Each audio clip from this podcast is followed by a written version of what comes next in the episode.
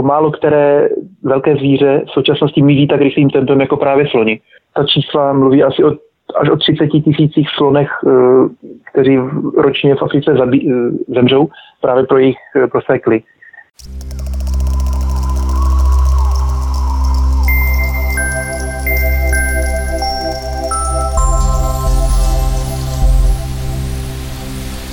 Ahojte, počúvate 7. časť Ekopodcastu.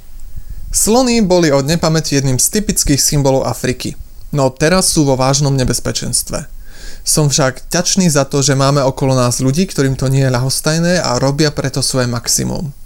Podarilo sa mi spojiť s pánom Arturom Snigonom, ktorý v rámci svojej neziskovej organizácii Safe Elephants pomáha slony chrániť – Zároveň pracuje na niekoľko súvisiacich projektoch, ktoré sme počas našeho rozhovoru ani nestihli spomenúť. No porozprávali sme sa o hlavných témach jeho práce a bol som uchvátený, koľko energie vkladá do svojich aktivít. Verím, že bude pre nás spoločne inšpiráciou, aby sme sa zamysleli, ako i my môžeme aktívne zlepšiť podmienky okolo seba. Takže, bez ďalšieho zdržovania, poďme na rozhovor.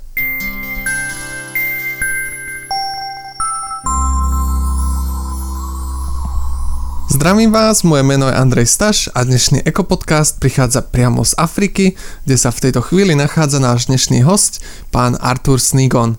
Vítajte. Dobrý den, zdravím vás i všechny posluchače přímo z Konga Brazzaville na rovníku. Mám na vás mnoho otázok, no skúste nám najprv niečo povedať o sebe.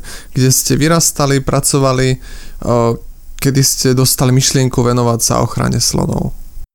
Já a moje rodina předkové pocházejí z oblasti v okolí Třince, to je také malé městečko Pričace, ať už Těšín, Jablunkov, Třinec samotný.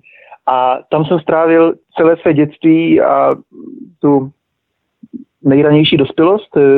Obsavoval jsem tam Gimpl v Třinci, no a po Gimplu jsem se začal rozvížet, co dál. Já jsem měl v životě vlastně jasno už od samého mládí. Já jsem nikdy nechtěl dělat nic jiného, než právě ochranu přírody, výzkum, cestování do neznámých krajin a od eh, opravdu školních let jsem si tyhle ty aktivity plánoval. Nikdy mě nenapadla přímo tahle ta problematika slonů, protože v 90. letech, když jsem vyrůstal, tak ta situace byla poměrně, mm, řekněme, stabilizovaná. Navíc ty informace se k, nám nedostávaly úplně aktuální, takže já jsem o tom, jak, jakou těžkou dobu sloní prožívají, neměl hodně dlouho vůbec ponětí. Ačkoliv jsem potom po střední škole šel na rok do Kanady, tam jsem pracoval, abych si vydělal nějaké peníze na další život a cestování. Zároveň jsem se učil anglicky, zdokonoval jsem francouzštinu a do, dobrovolnič, dobrovolničil jsem u, u zvířat v takovém záchranném centru v, ve městě Cochrane v Albertě nedaleko Skalnatých hor. A po téhle té skvělé roční zkušenosti a výletu do Ruska na, na dálnou Kamčatku jsem si splnil svůj studijní sen a začal jsem, začal jsem chodit na přírodovědeckou fakultu Univerzity, Karlovy v Praze. Tam jsem absolvoval tři roky, eh, uzavřel jsem bakalářské studium s tím, že pojedu na rok do Afriky, do střední Afriky, kterou už jsem znal z předchozích, eh, řekněme, několika týdenních až několika měsíčních cest.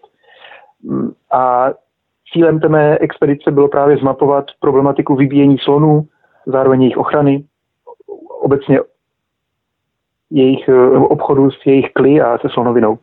No bohužel, no bohužel, nechci říkat bohužel, spíš uh, asi bohu dík, ten rok se trošku protáhnul a já jsem, já jsem uh, v magisterském studiu zatím nepokračoval. V Africe jsem zůstal a je to teď už asi šestým rokem, pokud se nepletu. Šestým, šestým rokem od uzavření bakalářky jsem tady a pořád čekám na, na pokračování studia. Uh, ale měl jsem štěstí, že jsem narazil na skvělé lidi, kteří tady v tomhle často ještě neprobádaném a velmi zanedbávaném regionu dělají skvělou práci.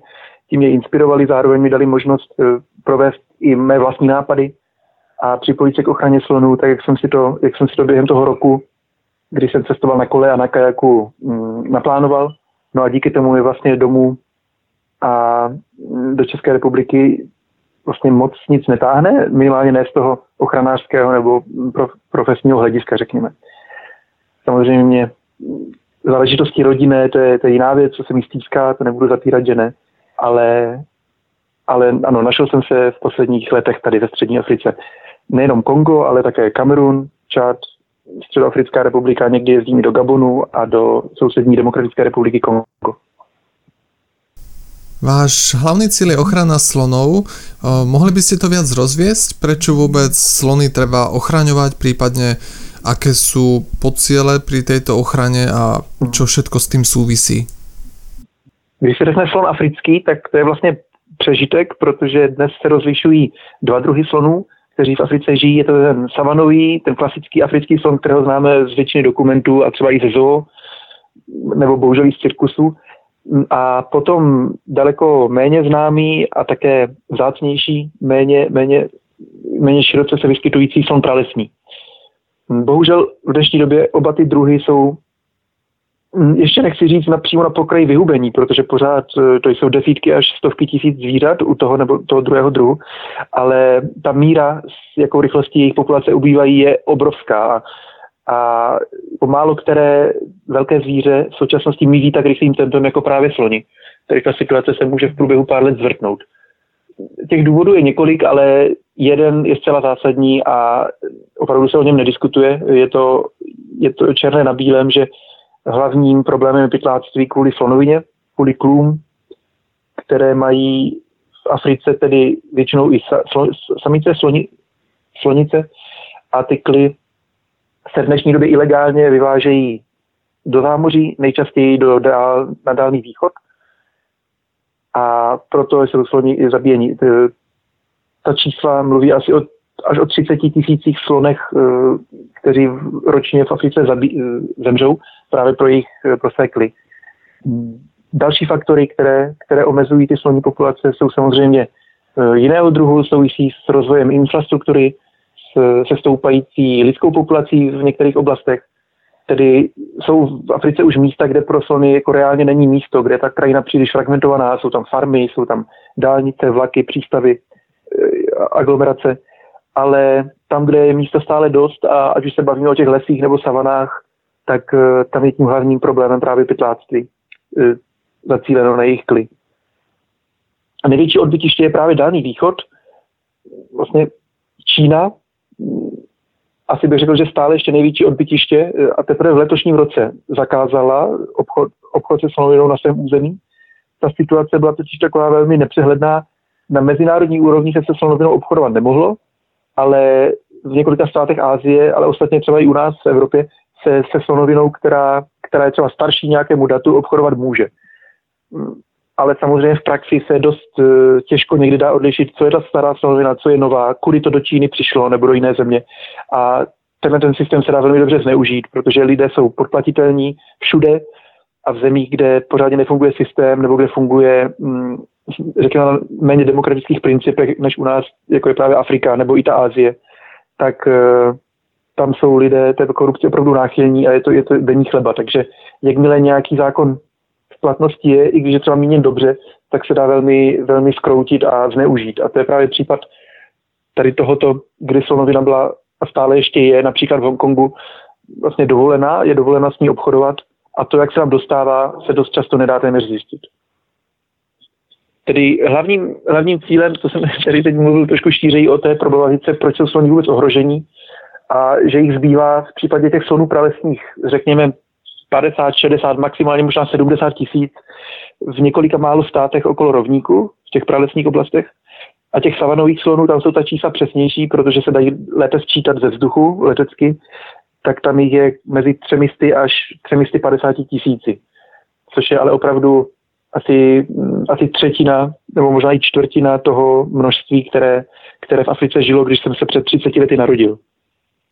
Právě tyhle ty informace, tyhle ty informace se ke mně začaly dostávat takovými jako klikatými cestami a to byl právě jedním z důvodů, proč jsem v tom roce 2012 až 2013 do Střední Afriky jel po vlastní ose na kole na kajaku stopem pěšky s ochranáři, abych tu situaci zdokumentoval, zejména tedy pro československé diváky a zájemce, protože tehdy se o tom opravdu v médiích mluvilo velmi, velmi málo. A jedním z těch jedním z těch hlavních cílů projektu Safe Elephants byl a nadále také je tady tahle ta osvěta a její šíření do co nejširších spekter e, veřejnosti.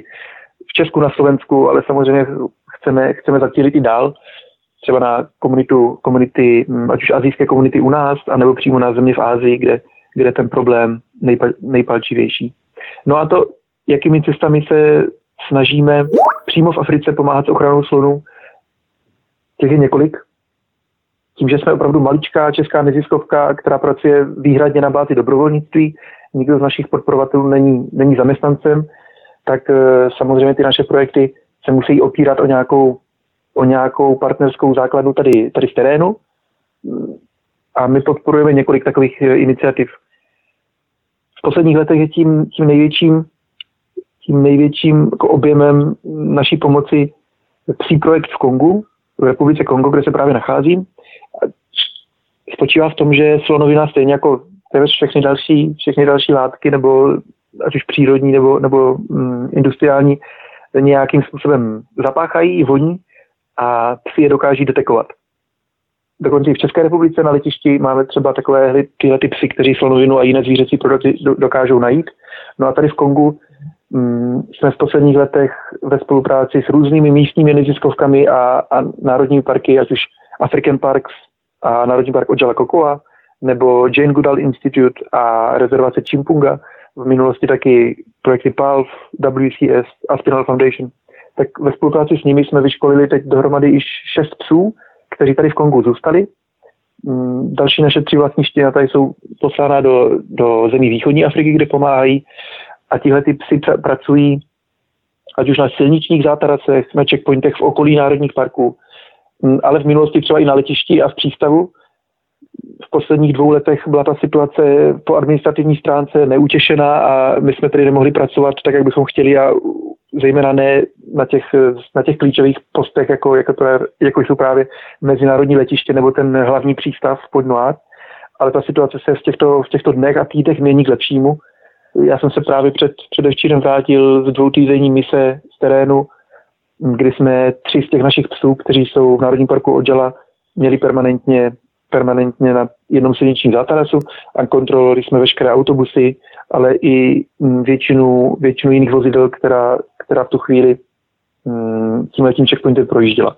A ti psi, kromě slonoviny, jsou schopni zachytit také pach luskovních šupin, což je velmi pašovaná, pašovaný artikl a také směřuje ve většině případů právě na Dálný východ kvůli takzvané tradiční čínské medicíně. Hmm.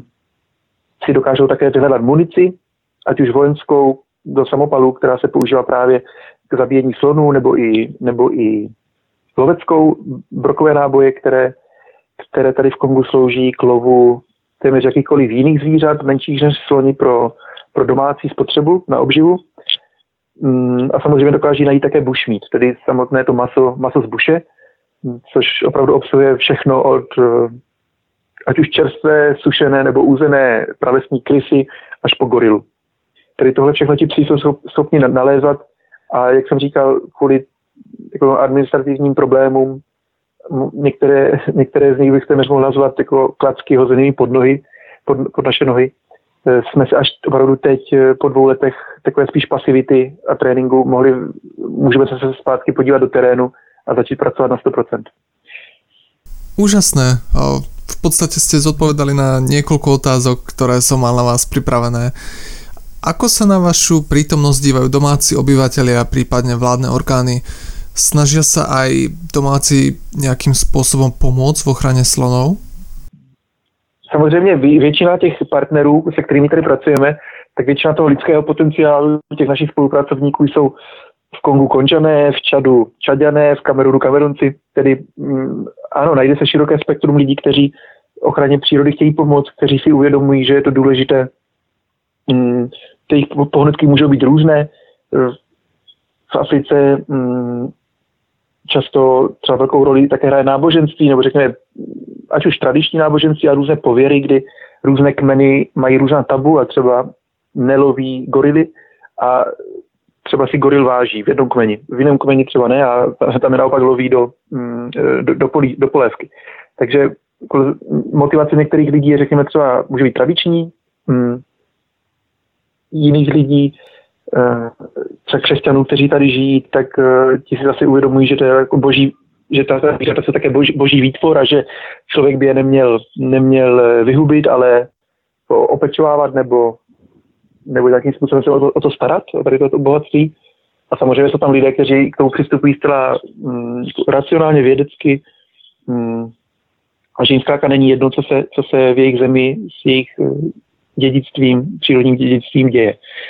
Ale těžko takhle teď generalizovat, že všichni tomu nápadu například zabavovat eh, maso určené pro místní trh nebo slonovinu nebo luskovní šupiny či levartí kůže na, na mezinárodní trh tleskají.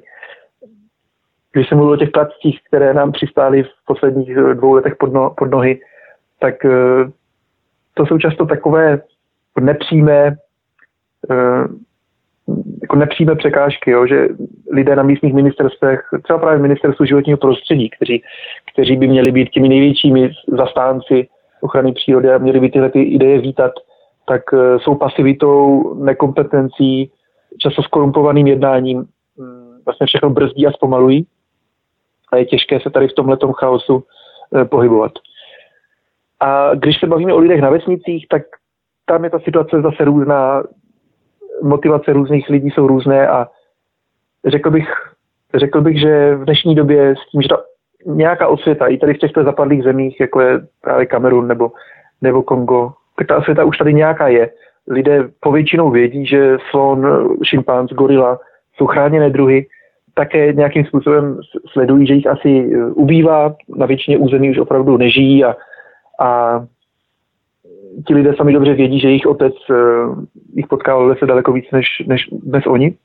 Takže tihle ti lidé na vesnici většinou mají k těm velkým, nebo těm, těmto zejména chráněným druhům zvířat větší respekt a uh, ne, nelze říct, že by je houfně všichni považovali za kořist a za něco, co je potřeba ulovit a speněžit. To ne. To naštěstí ne, ale stejně se najde samozřejmě široká skupina pytláků, kteří jsou ochotní akceptovat tady to lákadlo, vydělat si rychle, rychle alespoň nějaké peníze, které pravda tady v této části světa uh, opravdu zoufale chybí. Peníze tady teda jsou, ale v těch špatných kapsách a špatných rukou uh, politicko-vojenské reprezentace. A jak obyčejným lidem se samozřejmě skoro nic nedostane. Takže to lákadlo pro pytláky tady je. No a ti tomu často podléhají. Když se bavíme o těch méně chráněných, nebo řekněme, me, ano, do, když se bavíme o zvířatech, která spadají do, kate, do těch méně eh, ohrožených kategorií, ale ten jejich lov by taky měl být nějakým způsobem re, regulován a je podle zákona, tak tam už se setkáváme i mezi tím vesnickým obyvatelstvem jako s horším přijetím, protože samozřejmě jakmile se, jakmile se lidem začnete, začnete nějakým způsobem montovat do toho, co, eh, co mají k večeři a k obědu a mm, že tady tyhle ty zákony a regulace se přímo dotýkají jejich obživy, tak je ta situace daleko složitější a, a lidé nejsou úplně spokojeni. Ale jak říkám, tahle ta situace se liší park od parku, místo od místa, vesnice od vesnice. Viem, že pomáhate takisto pri zatýkaní pytliakov. Ako vôbec takéto akcie prebiehajú a aká je vaša úloha v teréne? Ano, já jsem se v posledních letech několikrát opakovaně dostával do situací, kdy jsem tady partnerským organizacím pomáhal s vyšetřováním překupníků nebo pytláků, kteří obchodují se slonovinou nebo s jinými produkty a, a několikrát to taky vyústilo v samotnou operaci na jejich zatčení a zabavení těch ilegálních produktů ta situace se liší případ od případu, ale většinou mm, není nejtěžší se k těmto lidem dostat a dozvědět se o tom, že to dělají. Ti lidé tím, že potřebují klientelu, tak samozřejmě nemůžou vše držet v tajnosti, ale je, je o nich známo, co dělají. Takže eh, když máte nějaké dobré krytí a nějaký zajímavý příběh, který oni vám v tu chvíli uvěří, tak je možné se k ním dostat, je možné taky ty produkty vidět.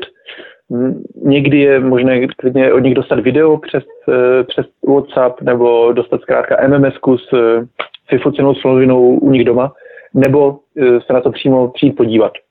A tady ta fáze ověřování, že ti lidé opravdu něco mají, že se vás nesnaží jenom jako podvodem připravit o peníze, ale že opravdu tady tu ilegální, ilegální, ilegální kontraband mají, je první fáze, která může trvat, řekněme, dny až měsíce. Většinou to je v řádu několika týdnů, kdy s tímhle člověkem s těmi lidmi jednáte, musíte si jejich důvěru získat, nesmíte udělat chyby, nesmíte se prořeknout, nesmíte být příliš příliš podezřelý.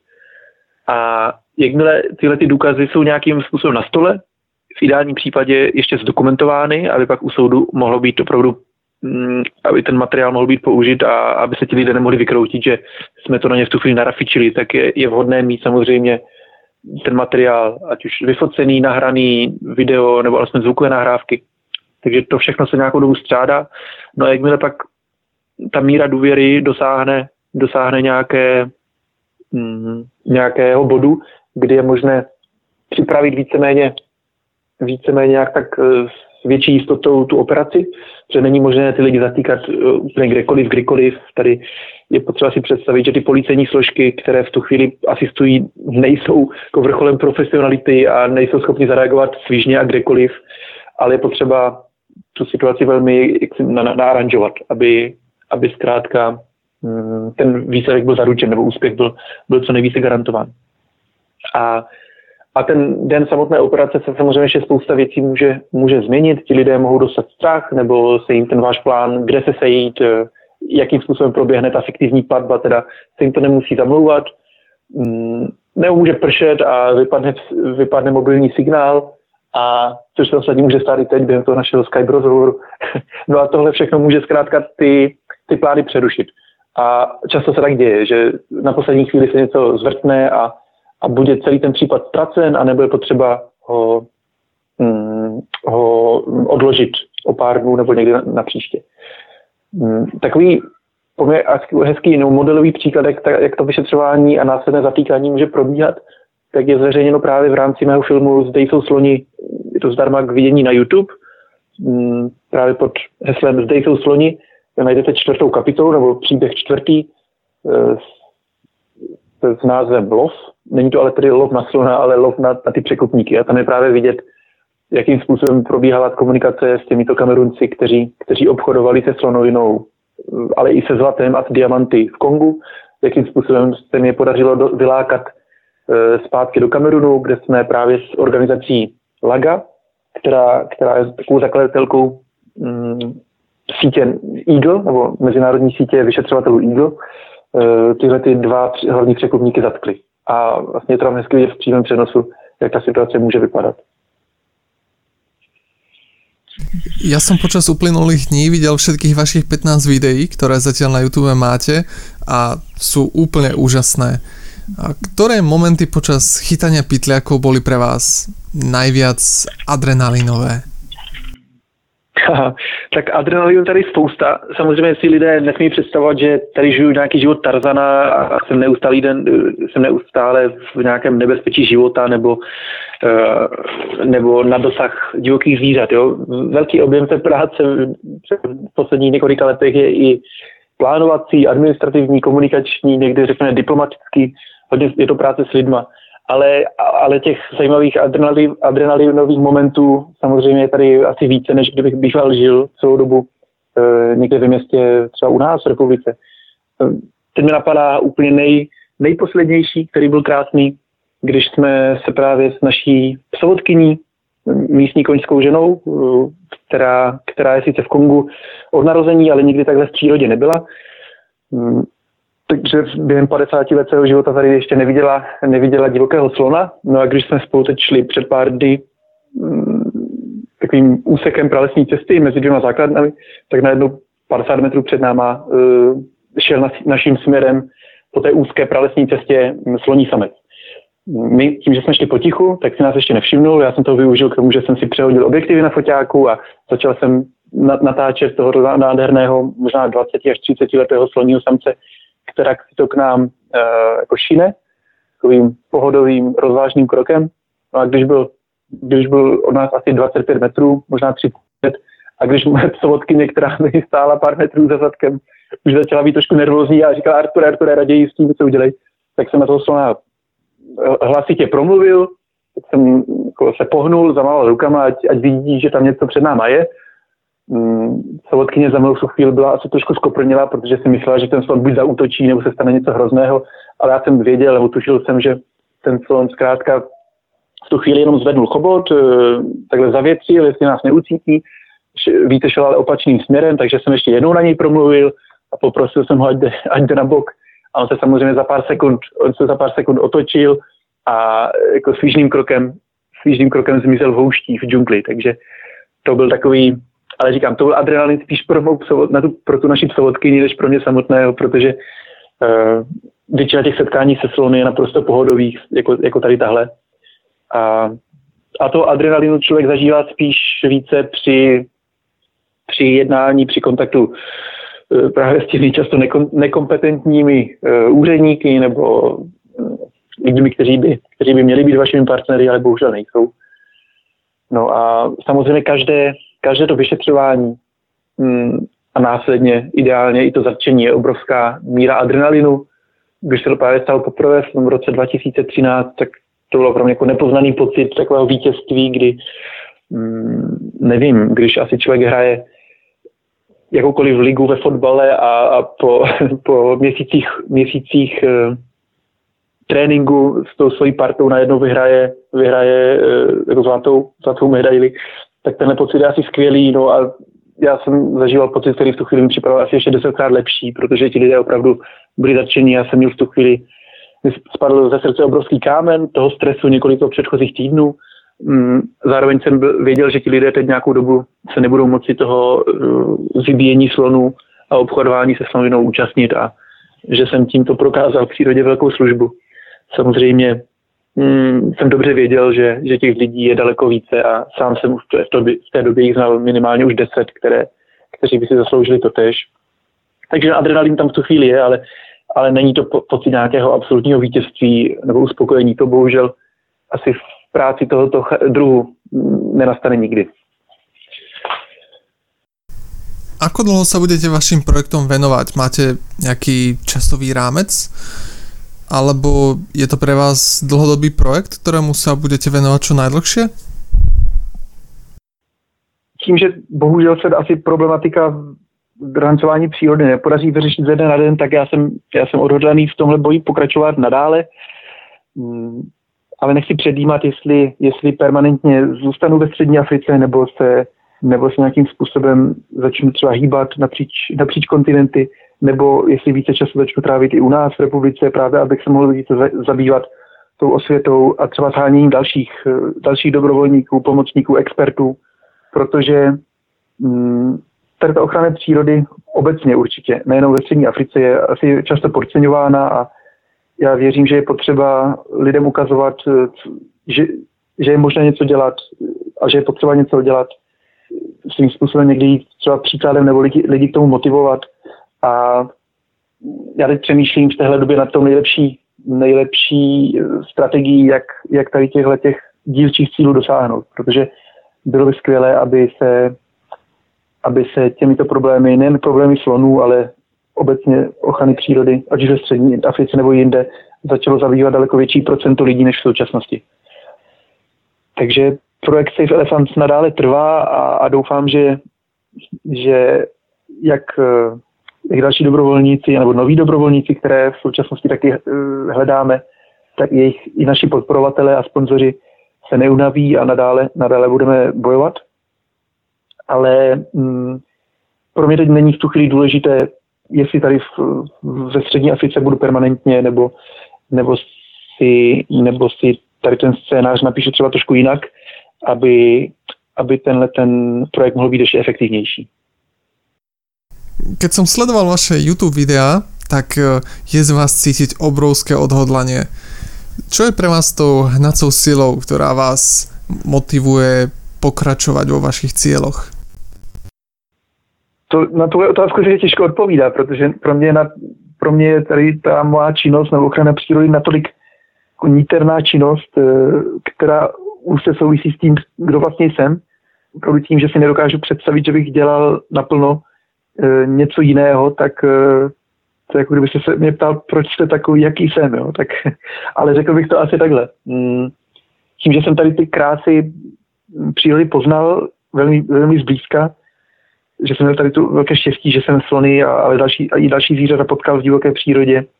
A tím, že jsem viděl také to, tuž druhou stranu mince, tady ty pytláky, překupníky, drancování, tak e, je to najednou pro mě problém, který je osobní, který, který není pro mě vzdálený, ale, ale dotýká se mě dotýká se mě přímo.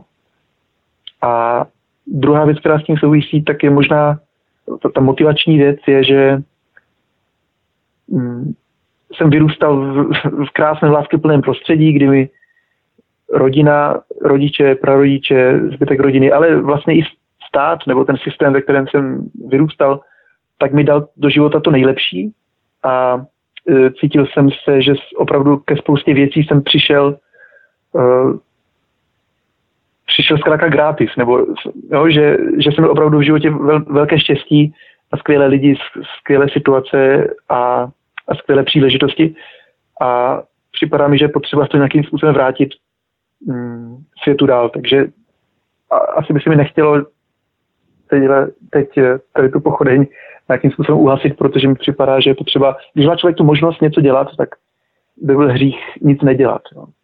Je mi jasné, že ne každý má ty možnosti takové, třeba jako mám teď já, což je zcela v pořádku, každý máme nějaké své limity, a, ale myslím si, že každý by měl dělat maximum, aby tenhle svět byl lepším a lepším místem v životu. Nejen k našemu osobnímu životu, nejen k životu na, nás samotných a třeba toho nejbližšího nejbližšího mm, kroužku rodiny, ale je potřeba dívat se třeba i trošku dál za horizont.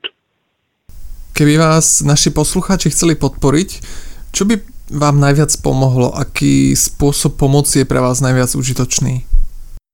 Když odhledneme od všeho tady toho da, daleko sálejšího mého přání, aby se lidé více začali zajímat o ochranu přírody a o to, co můžou udělat třeba i ve svém okolí, a zaměříme se konkrétně na náš projekt na Safe Elephants, tak těch hlavních, těch hlavních uh, cílů nebo potřeb je tam, je tam několik. My opravdu na několik pozic teď permanentně hledáme, hledáme další dobrovolníky, kteří nám budou moci pomoci, ať už přímo v terénu v Africe, ale také do velké míry v té pomoci v zákulisí u nás doma a právě i lidé na Slovensku, mm, není potřeba, aby to byl člověk, který bydlí v Třinci nebo v Praze, ale opravdu můžeme takhle komunikovat na dálku. A jsou to často věci, mm, řekněme, administrativního, mediálního, komunikačního charakteru, nějaké logistiky, zařizování, zařizování projektu nebo přípravy projektu do Afriky um, už, už z té naší evropské strany. A člověk, lidi, lidi, které hledáme, se tomu mohou věnovat opravdu permanentně, anebo také um, příležitostně. On není potřeba, aby, um, aby se nám někdo teď upsal, že jo, každý týden bude jeden den zkrátka tady pomáhat, uh, pomáhat našemu projektu, ale um, pokud ten člověk má nějaké kompetence, které právě hledáme a které jsou právě zveřejněny třeba na našich stránkách uh, safe-elephants.org, tak uh, přivítáme, přivítáme tyhle ty lidi, které, kteří mají seriózní zájem o to nám pomoci.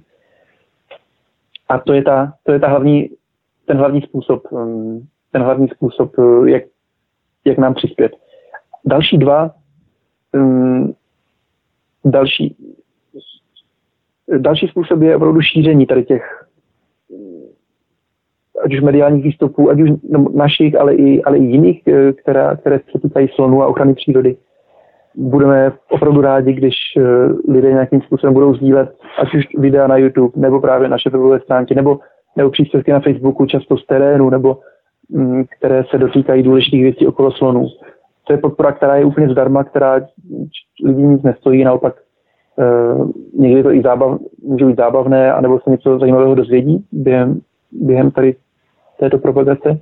A určitě také velmi přivítáme jakoukoliv finanční nebo v některých ohledech i materiální pomoc, protože mm, my tady ve Střední Africe podporujeme několik projektů a potřebujeme terénní vybavení od, od outdoorového oblečení, obuvy přes různou techniku, ať už fotopasti, jinou dokumentační techniku, eh, GPS, hodí se, hodí se počítač, eh, různé věci, které lze využít přímo tady v terénu.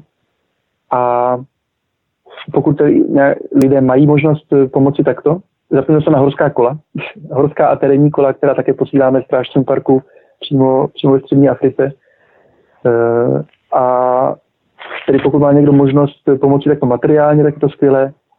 A pokud pokud lze přispět finančně, na náš transparentní účet, tak uh, bude to taky ohromná pomoc. Uh, my jsme registrovaný, registrovaná jako nevládka, zapsaný spolek, který, který může vystavět potvrzení o, o dárcovství a lidé si tento, tento dar mohou také odečíst z daní. To jsou tedy asi hlavní tři, tři způsoby, jak, jak pomáhat, tedy přímo se zapojit do dobrovolnictví, šířit tady tyhle ty problémy e, mezi, mezi další lidi, anebo pomoci materiálně, anebo finančně našemu projektu. Keby ste hneď zajtra mohli zmeniť jednu vec v myslení spoločnosti, čo by to bolo? Kdyby to bylo hned zítra, tak a měl bych opravdu tu moc, tak bych řekl asi více lásky, může znít úplně banálně, ale věřím, že to ovlivňuje, že by to ovlivnilo všechno, protože uh, tou láskou myslím ten se slony právě to, že když něco nebo někoho máme rádi, tak uh, ta naše energie a dobrota jde ven a nemyslíme v tu chvíli na sebe. Takže více lásky by znamenalo více dobrých skutků uh, od té každé jednotlivé osoby. Mm, a to by mohlo úplně nádherně změnit svět a, a byli bychom vlastně téměř všichni šťastní. Je niečo, čo by ste chceli povedať, ale nespomenuli ste to počas rozhovoru? Mm, já myslím, že da, ještě jednu věc, kterou bych ocenil, tak eh, je asi to, ať lidé vůbec, když přemýšlejí nejenom o slonech, ale vůbec o Africe nebo o dalších velkých problémech ochrany přírody nebo lidstva, aby aby neházeli třeba věci do jednoho pytle, aby si zjišťovali fakta. Eh, pokud si ta fakta mohou zjistit na vlastní kůži a někam se třeba vydat, tak to je ten úplně nejlepší způsob. Eh, I ta střední Afrika třeba nabízí možnosti, jak se tady podívat, eh, podívat se na slony v pralese, v savaně, zjistit, jak fungují zdejší, zdejší společnosti, jaký jsou místní lidé.